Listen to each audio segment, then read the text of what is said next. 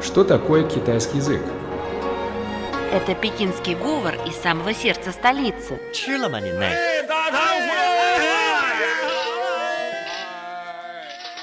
Это язык южных красавиц. 欢迎光临，侬好吧？侬欢喜上海吧？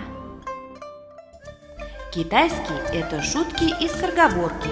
扁担长，板凳宽，扁担没有板凳宽，板凳没有扁担长。 а также древняя поэзия. 让我们让我们一一起起走走进进汉语汉语世世界界，давайте давайте вместе вместе войдем в мир китайского китайского языка. Здравствуйте, дорогие радиослушатели! Добро пожаловать в программу «Мы все говорим по-китайски». Я ведущая Анна. Здравствуйте, я Семен. Рад новой встрече в эфире. Сегодня мы поговорим о Танши или поэзии династии Тан, которая правила в Китае с 7 по 10 век нашей эры.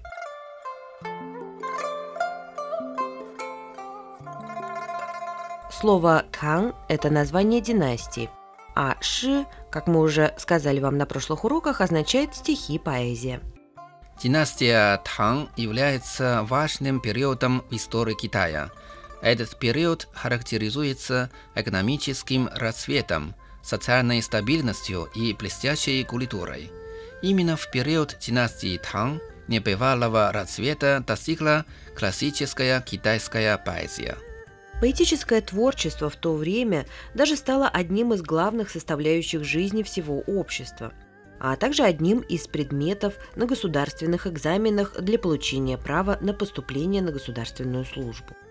На прошлых радиоуроках мы узнали, что знаменитым древним памятником китайской поэзии является Шижин, то есть книга песен и гимнов. Со времен Шижина древняя китайская поэзия прошла значительный путь развития и различные жанры, в том числе чувские строфы, возникшие в период воюющих царств, юэфу династии Хан и народные песни, возникшие в эпоху северных и южных династий.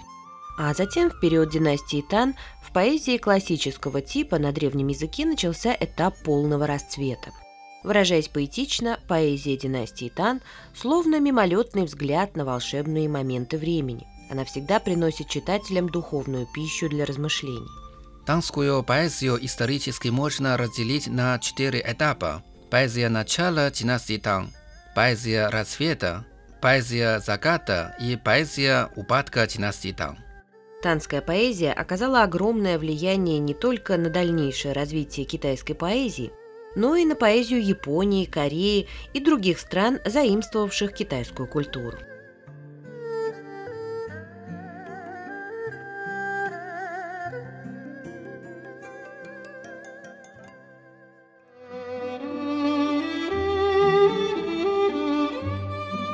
Тайны китайской культуры.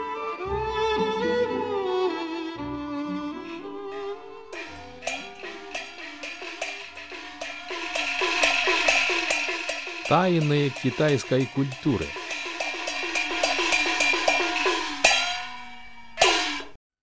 Анна, а знаешь ли ты самого знаменитого поэта династии Тан? Это, безусловно, Ли Бай, который по-русски называется Либо. Совершенно верно. Либо принадлежит к числу самых почитаемых поэтов в истории китайской литературы. Его называют бессмертный гений поэзии. За всю жизнь он написал более тысячи произведений в классическом поэтическом жанре. Кроме того, Либо ввел в парадигму китайской поэтики культ винобития, даосского миросозерцания, лирической отстраненности от бытия. В возрасте 25 лет Либо отправился в путешествие по Китаю. Позднее он был представлен ко двору императора и получил должность в Академии Ханлин. Липо умер в Тангту, ныне это провинция Анхуй. Принято считать, что он утонул в Янцзе, вывалившись из лодки в состоянии опьянения, когда пытался поймать отражение Луны в воде. Существует также версия о смерти от отравления ртутью в результате употребления даосских эликсиров бессмертия. Семен, а вот я знаю, что самое известное произведение Либо – это стихотворение «Думы тихой ночью». Это одно из самых известных стихотворений китайской классики, по значимости сопоставимое разве что с «Я вас любил» и «Не жалею, не зову, не плачу» в русской поэзии. Да, никогда Липо был сослан в окраинный поселок на далеком западе. Взирая на луну, освещавшую его хижину, он вспоминал родные места и друзей. Глядя на лик луны, он создал стихотворение «Думай тихой ночью». У самой моей постели легла от луны дорожка. А может быть, это иней? Я сам хорошо не знаю. Я голову поднимаю, гляжу на луну в окошко. Я голову опускаю и родину вспоминаю. Стихотворение написано на древнекитайском языке и характеризуется установленным размером.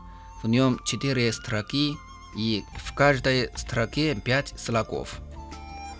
Семен, раз мы рассказали о Либо, то надо упомянуть его друга, другого знаменитого танского поэта Дуфу.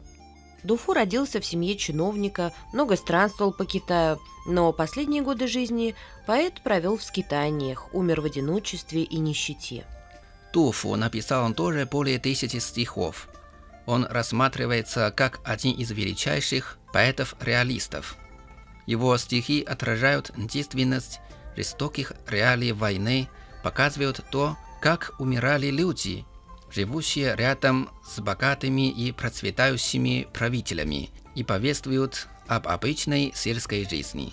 Друзья, далее мы почитаем стихотворение «Взирая на священную вершину». Это стихотворение было написано о горе Тайшань, обладающей большой культурно-исторической значимостью и входит в число пяти священных гор даосизма. Великая горная цепь, к острию острие. От Чи и Далу зеленеет Тайшан на просторе. Как будто природа собрала искусство свое, чтоб север и юг разделить здесь на сумрак и зоры. Родившись на склонах, плывут облака без труда. Завидую птицам и в трепете дивном немею. Но я на вершину взойду и увижу тогда, как горы другие малы по сравнению с нею. На радиоуроке «Большая перемена» 你见或者不见我， поэзия, 我就在那里。 музыка, отрывки из кинофильмов.